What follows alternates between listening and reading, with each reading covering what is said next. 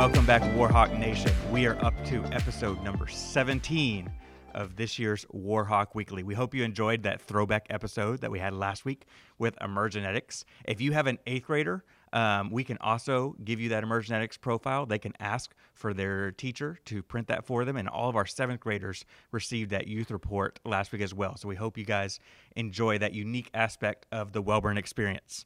Um, today, I am joined by our new librarian, Miss Denise Glockzin. So welcome to the podcast. Good, glad to be here.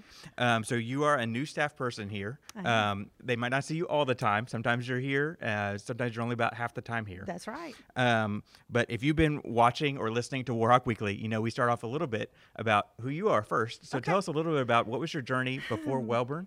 Oh, before Wellborn. Well, I've been in CSISD for 32 years and five years before that somewhere else. Okay. So um, that's been my journey from elementary school instructor to um, elementary librarian, secondary consol librarian for eight years from 2003 to 2011 or 12.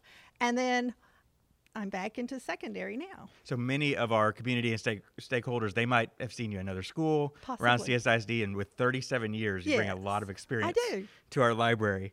Now, um, so when I say the word librarian, I know our audience probably has some preconceptions. Um, Yes. We might even think of you know what we see in media and TVs Yes. shows and stuff. What what is it that you do for our scholars here? What what's the role of the librarian all about, and how you help those scholars? It's such a layered role as far as it it covers so many bases.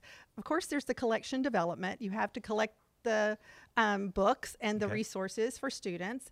But I guess um, even more so than that is building relationships with students and with um, teachers um, such that I can support their enthusiasm for reading and their research skills and everything that they need to take them into the next level of education. Awesome to hear that. Mm-hmm. Um, so one of the things we talked about was was reading, and I know when I'm thinking of um, 12, 13, and 14 year olds, not all of us like to read. I, I know I did not at that age. Um, so how can parents help their kid, um, whether they like to read already. Or maybe they're not reading at all, and we just want them to read, you know, 15, 20 minutes?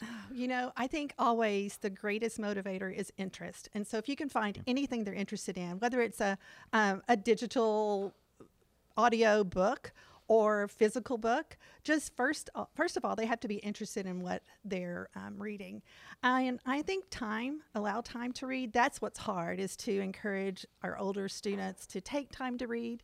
Maybe some personal goals or family goals of 20 minutes, you know, 20 so build minutes that a into day. your schedule Yes. when you're when you're at home in the evening and the afternoon time. Right. I mean, we, we work on that when they're younger learners, Mm-hmm. but I think this is the critical age right now, the seventh and eighth grade um, level, in that we have to retain our current readers and then motivate. We have this this shot right now to to really motivate those readers, however we can. Um, whether it's um, leading by example. I know as parents Mm-hmm. sometimes you know let's just all read for ten minutes. That'd be a big deal, but um, their interest is what it really has to be a part a part of that. and that and that might differ i know in the elementary you're more used to okay my child might read on a level or Yes. where we want chapter books or, or length and stuff but it seems like as they get into the secondary that interest becomes really the bigger factor rather than how long it is Yes. or or what style of book it is And I think too, uh, speaking to that, um, at this level, sometimes they are so fixed into a genre, if they are uh, a, a, an avid reader,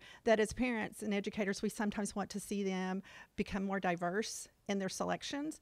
Let's say, for example, if your if your scholar loves anime and loves visual literacy, that's perfectly fine. There's a lot of great research to support novels, that. yeah. Yes, but we also want to be fair and and teach them as um, our scholars that they need to be diverse. So we want to present to them some some traditional print as well because that's what they're also going to have to know how to manage. And one of the things I heard you say, I know we get this question a lot, is is it okay for the audiobooks? You know, they're Mm-hmm. like, I, I have an Audible subscription maybe already.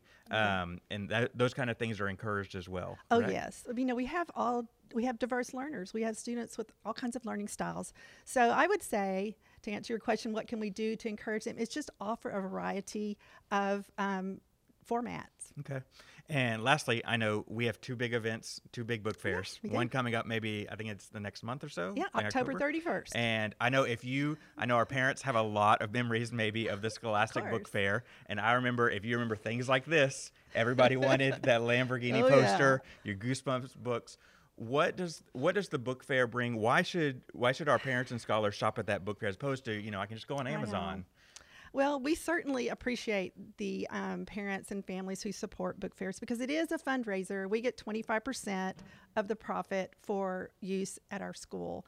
And so that can buy quite a few books for the library. Um, we build relationships. We get those students in here, whether it's to participate in a estimation jar or this year we're going to name the student um, little statue we have here and kind of have contests, even if they just get in here and experience that there's excitement about literacy, that's what it's all about. And as far as Amazon, they really don't provide that, even though they have good prices. So Okay, so look Yeah. out for that book fair because book it fair. it helps Wellborn through your purchases as well. So that's going to wrap up our episode number 17. We look forward to seeing you next Wednesday for Warhawk Weekly.